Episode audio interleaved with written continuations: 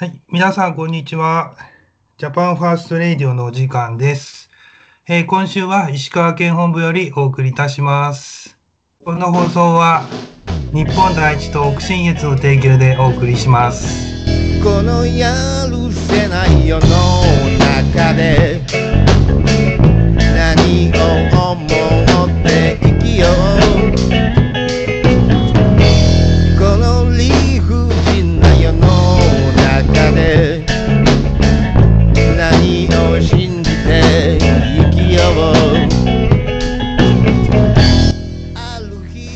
皆様、改めまして、こんにちは。石川県本部の浦川でございます。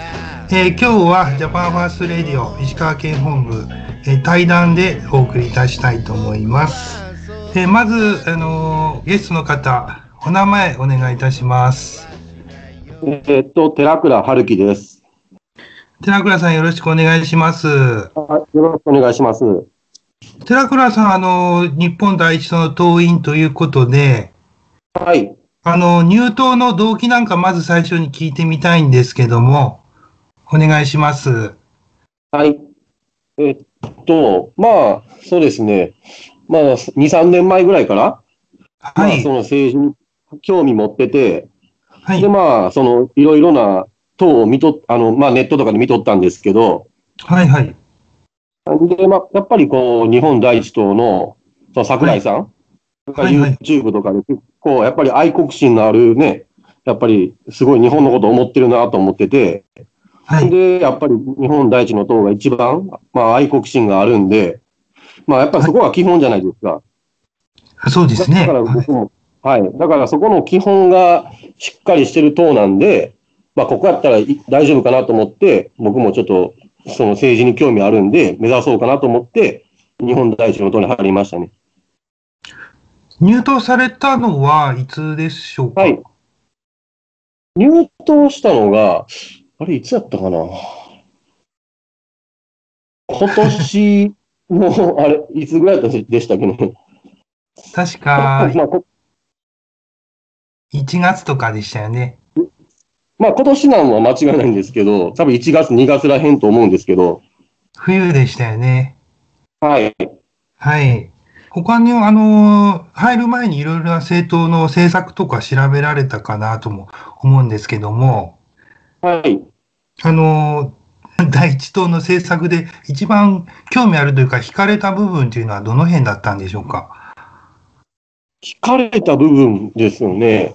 はい。まあ、僕もその他の党も、そのざっくり見ただけなんで、ね、細かいことはちょっと見てないんですけど、はい。やっぱりこう、本当にまあさっきも説明した通り、もう本当にね、あの日本のことをやっぱりしっかり考えてて、やっぱりその朝鮮人に対して、ね、き一番厳しいはい。あの政策を取ってるんで、やっぱりあんまり他の党ってやっぱり言わないじゃないですか。まあ、その朝鮮人に対しての差別用語やとかね、いろいろと。でも日本第一の党はね、しっかりその、あの、言いたいことをはっきり言ってるんで、うんうん。やっぱりそこが一番かなと思うんですけど、やっぱり。ああ、他のやっぱり党がちょっとね、なないんでね、それが。もうあの、はっきりしてますもんね。我々の主張っていうのはそうです。ね。本当にはっきりしてるっていうのがやっぱり一番信頼できるんで、はい。なんか他の党はね、か、ね、愛国心というよりもどっちかってもう、お金っていうイメージが強いんですね、どうしてももあう。ね、やっぱり党員集めてお金を増やすみたいな、ちょっとね、大きくはわかんないんですけど、あ、はいはい。でもやっぱり、日本第一の党はまあお金っていうよりもやっぱり日本のことを思ってるなと思ってて、まあ基本が本当に何回も言うんですけど、しっかりしてるんで、うんうんうんうん。もうどう見てもやっぱり日本第一の党かなと思ったんで、あの、よく選挙とかで、はい。あの、街を明るくしますとか、若者の、若者が輝ける街にしますとかっていう、よく聞くじゃないですか。はい、聞きますね。ああいうのなかなかちょっと、なんかぼんやりしすぎてて、どうなんかなとも思思いますけどね。もうあれ何年前からも言ってますよね、もう。何十年前と同じようなこと はいはい、を繰り返して。いはい。特にあの、実現するんや、周りはって。そうそうそうなんですよ。特にあの政治改革とか、なんか無駄を削減しますとかってもう何十年も言ってて、未だに言い続けてますからね。で、結局ね、無駄が増えてるだけなんでね、どっちかというと。そうなんでだからすよ。もう、多分まあずっと同じ繰り返ししていくだけなのなと思ってて、周りの党は。はいはいはいはい。うん特にね、公明党とか、ね、共産党とかあの辺はもうね、いいことばっかしか言わないんでね。はい。そうですね。はい。それを考えれば、はいあれですね。そう考えれば日本第一党はもう政策というか主張がはっきりしてますからね。やっぱりはっきりしてるっていうのが一番やっぱ大きいですよね、やっぱり。うんうん。ダメなことはダメってはっきり言えるんで。うーん結構そういう感じで、あの、政策に同意されて入ってくるっていう方も、やっぱ多いかなとも思いますよ。で、やっぱり僕の、はい。まあこれ、親も母親、まあ一人おるんですけど、はい。はい、もう日本代表の桜井さんのファンやって、おーまあそう見とってね、テレビと、あ、テレビとか YouTube とかで。はい。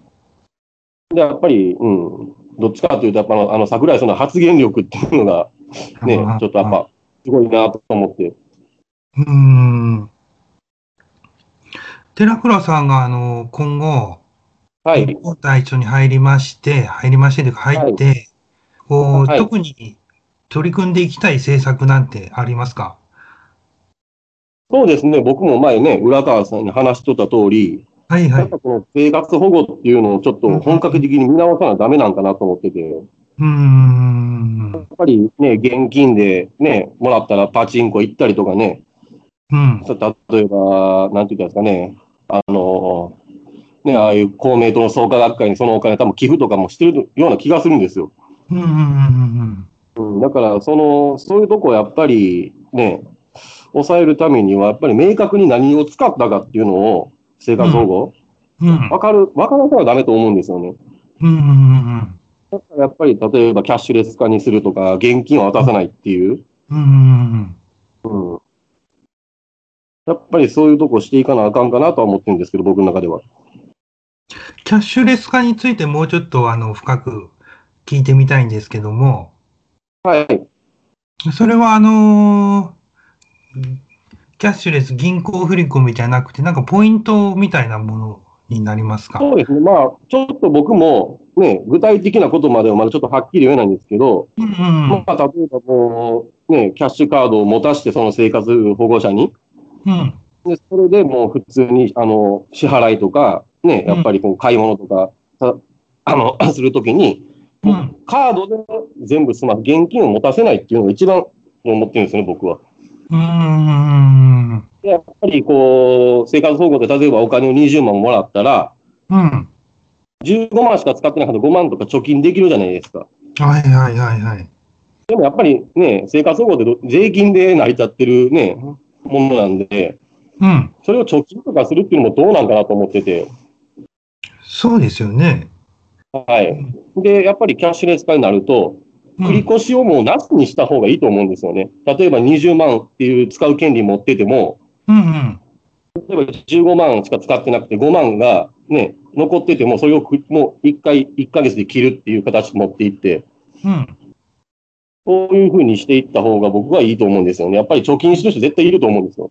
うん多分それをもし貯金していってしまうと現金、多分働かなななくなるんですよね、多分。働けるような体になっても。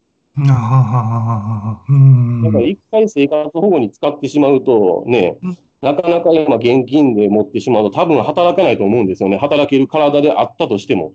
うん。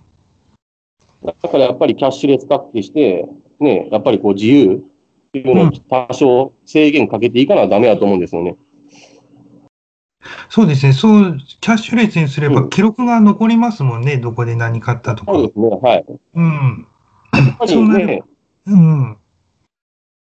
やっぱりあの生活保護にもらってる人もいますけど、そのやっぱり65歳が年金もらってる人もいるじゃないですか。はいはいはい。それであの年金の方が多分少ない人も多いんですよね、その生活保護のお金よりも。うーん。だからその年金と生活保護の境目がちょっと分からなくなってるんですよ。はっきり僕の中では思うんですけど。ああ。ななんか年金が安いから生活保護入ればいいっていう考えの人も多分いるんですよね、多分。うん。ああ、なるほどね。うん。はい。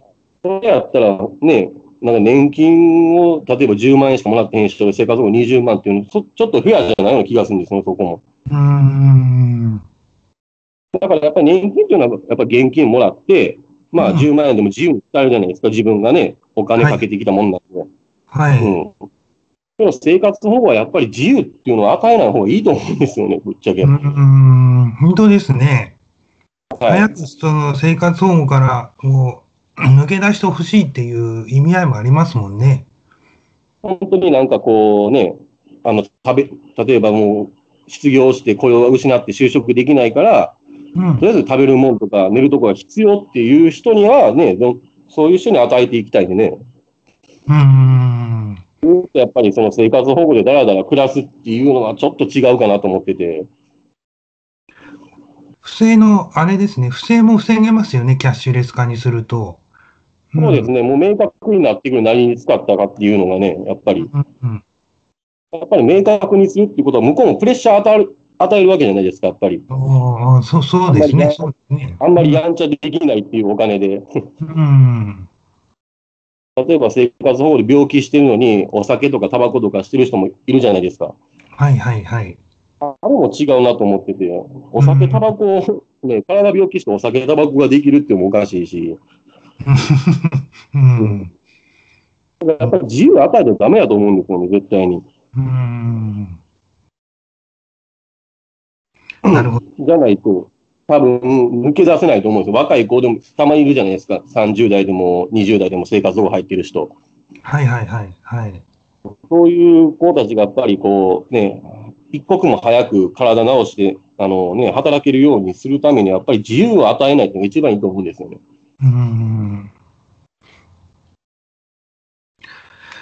わかりました。その辺、寺倉さんがちょっとあの気になってるというか、こう取り組んでいきたいかなというところの1点目なんですね。はい。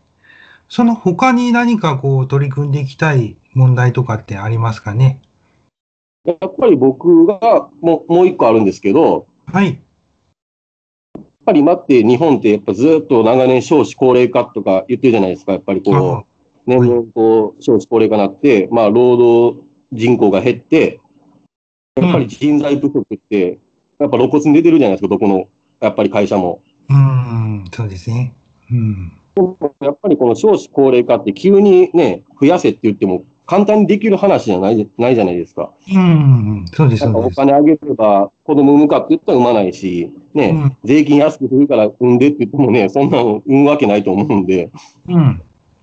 やっぱり一番いいのはもう、その少子高齢、多分人口、こっから多分ずっと5年ぐらい減っていくと思うんですよ、最低でも。うん多分、そぐらいだと思うんですけど、はい、5年、10年と。うん。そこじゃなくて、僕は、労働の平均年齢を下げるっていうことを考えていけばいいんかなと思ってて。はい。今って大体みんな大体5割以上は大卒じゃないですか。22か3ぐらいから就職するみたいな新卒が。はいはいはいはい。そうですね。はい。でも僕の中で、はっきり言って、その、大学まで行く必要があるのかって、その世の中の職業に対してと思ってるんですよね。うんうん。うん。まあ、特殊なね、やっぱり難しいことは、やっぱ大学で学ばんとダメなんですけど、うん。世の中の8割ぐらいの仕事って多分高校の学問で十分と思うんですよね。うんうんうんうん18歳からまあ高校卒業して働いても、全然多分知識的には、まあ経験とかいろいろいりますけど、うん。ううんん、やっていく上で。まあ、でも知識的には学問的には足りると思うんですよ、十分。8割ぐらいの職業は。はいはいはいはい。なんか無駄にね、なんか大学とか行くよりも。うんうんうんでもやっぱり企業が今、やっぱ大卒は例えば20万とか、高卒は15万とかなんかあるじゃないですか。大企業は特に。ありますね。学歴でもお金が決まる、コースが決まるみたいな。うんうん。そこをやっぱりやめていった方が僕はいいと思うんですよ。うんうん例えばもう10代からもう正規雇用を積極的にするように、例えば政府がうん。10代雇用を積極的にする会社には、国が給料の、うん給料を2年から3年ぐらい面倒を見るみたいな。うんうんうんうんそうしていけば、やっぱり企業もその学歴っていうよりも、やっぱりこう、10代を積極的に雇うっていう大企業がいっぱい現れると思うんですよ、僕の中で。そうなっていくと、やっぱりこう、学、学歴が、今やったらその4大卒じゃしか入れないとこが、やっぱり国、10代を雇うことによって国から支援はい受。けれると思ったら、やっぱりそこで18から3年間育てれば、やっぱなんか資格取れるじゃないですか。うん、うん。そうですね。うん。やっぱり、そういうために10代を雇って、3年間ぐらい、例えば国から補助してもらえるなら、ねうん、給料、やっぱりいっぱい教えれるんで、多分23年間会社におると、多分新卒の頃も全然できるんですよね、仕事も。あ、そうですね。そううん。はい。やっぱり国がそうやって10代を、あの企業側に、10代をを積極的に雇用するっていう政策をしていけば、やっぱり、ゆく大学が、なんて言ってるんですかね、4大があんまりいらんくなるっていう考えになってくると思うんですよね。その無理に大学卒業しなくてもいいと。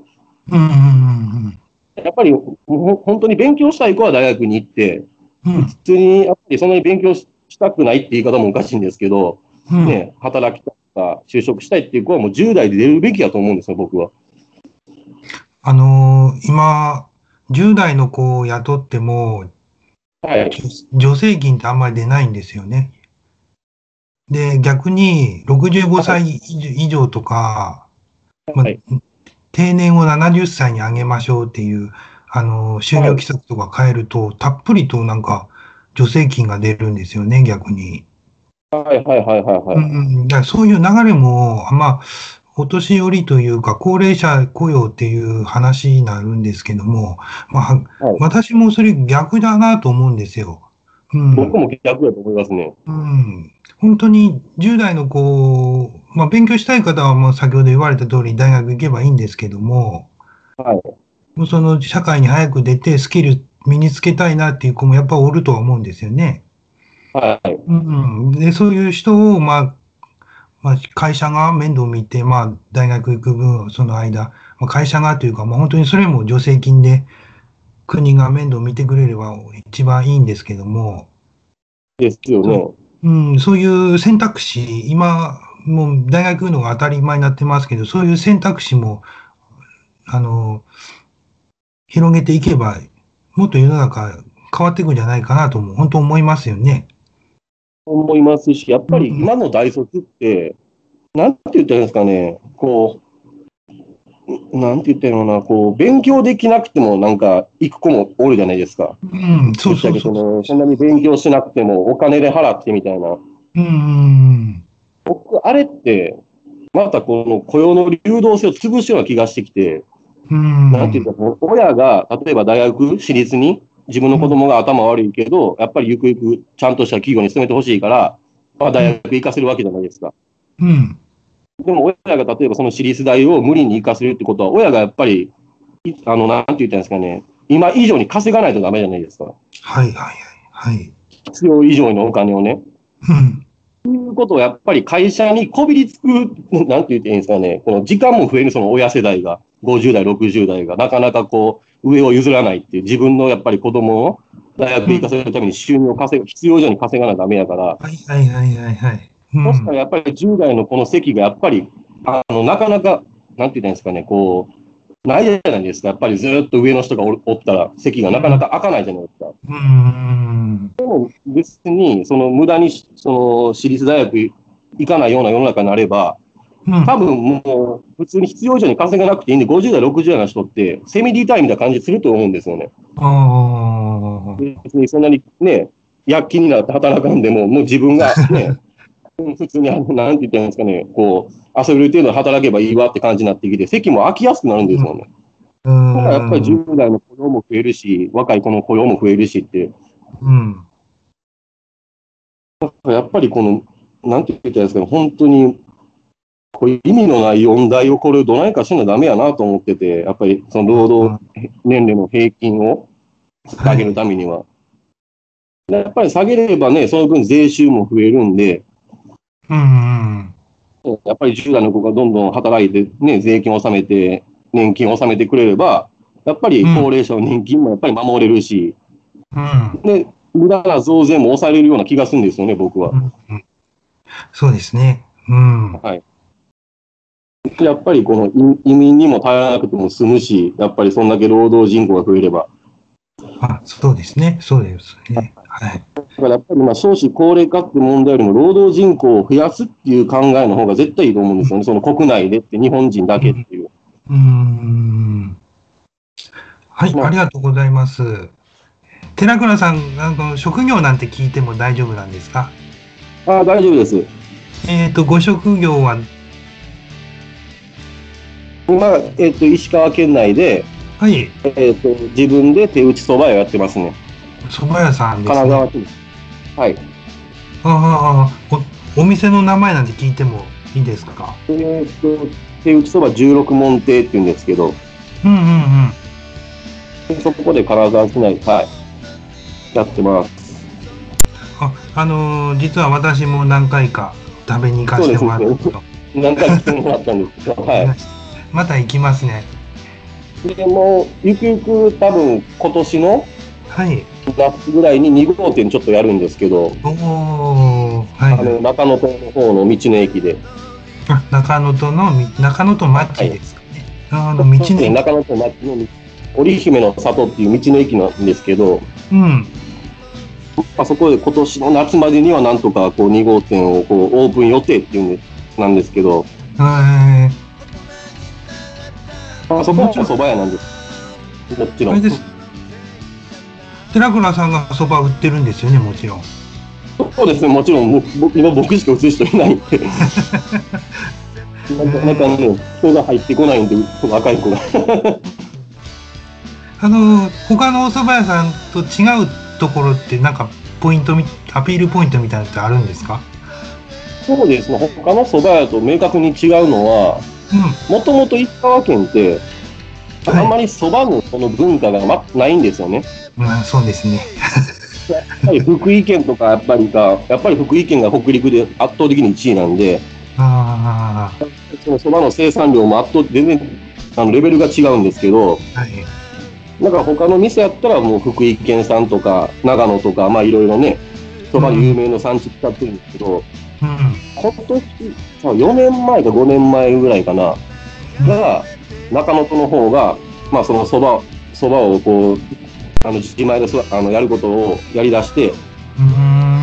うん。うちの店はその中本さんがその4、5年前が立ち上げたもののそば粉をしか使ってない蕎麦屋なんで、うん。まあ、純粋な石川県産のみっていう形でやってるんですけど、あ、そうなんですね。うん。他の県産は一切使ってないんで、珍しいというか、あんまり聞いたことがない感じですね。そうですね。あんまりその石川県産一本っていうのは僕も聞いたことないんですけど、今のところ他の蕎麦屋では。うーん。なんか、違う蕎麦屋行ったら、今日の蕎麦粉は福井県産と、え、長野県産の何割何割のブレンドです、みたいな。はい。北海道とかいっぱいやってるんですけど、周りは。わかりました。場所なんて教えてもらえますか、お店の場所。はいおお店の場所ですか？はい。えっと、今やってるとこが、金沢市、はい。北間町、うん。はわかりました。じゃあまたこのリスナーさんも機会があればね、寄ってほしいですね。そうですね。あの、2号店もお願いします、中野との方。はい わかりました。よろしくお願いします。お願いします。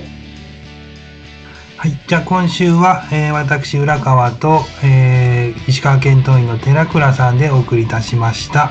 えージャパンファーストレディオ、また来週もよろしくお願いします。じゃあ、寺倉さん、いいですか？はい。はい。はいじゃあ、せーの。北信越からジャパンファースト。ジャパンファースト。さよなら。さよなら。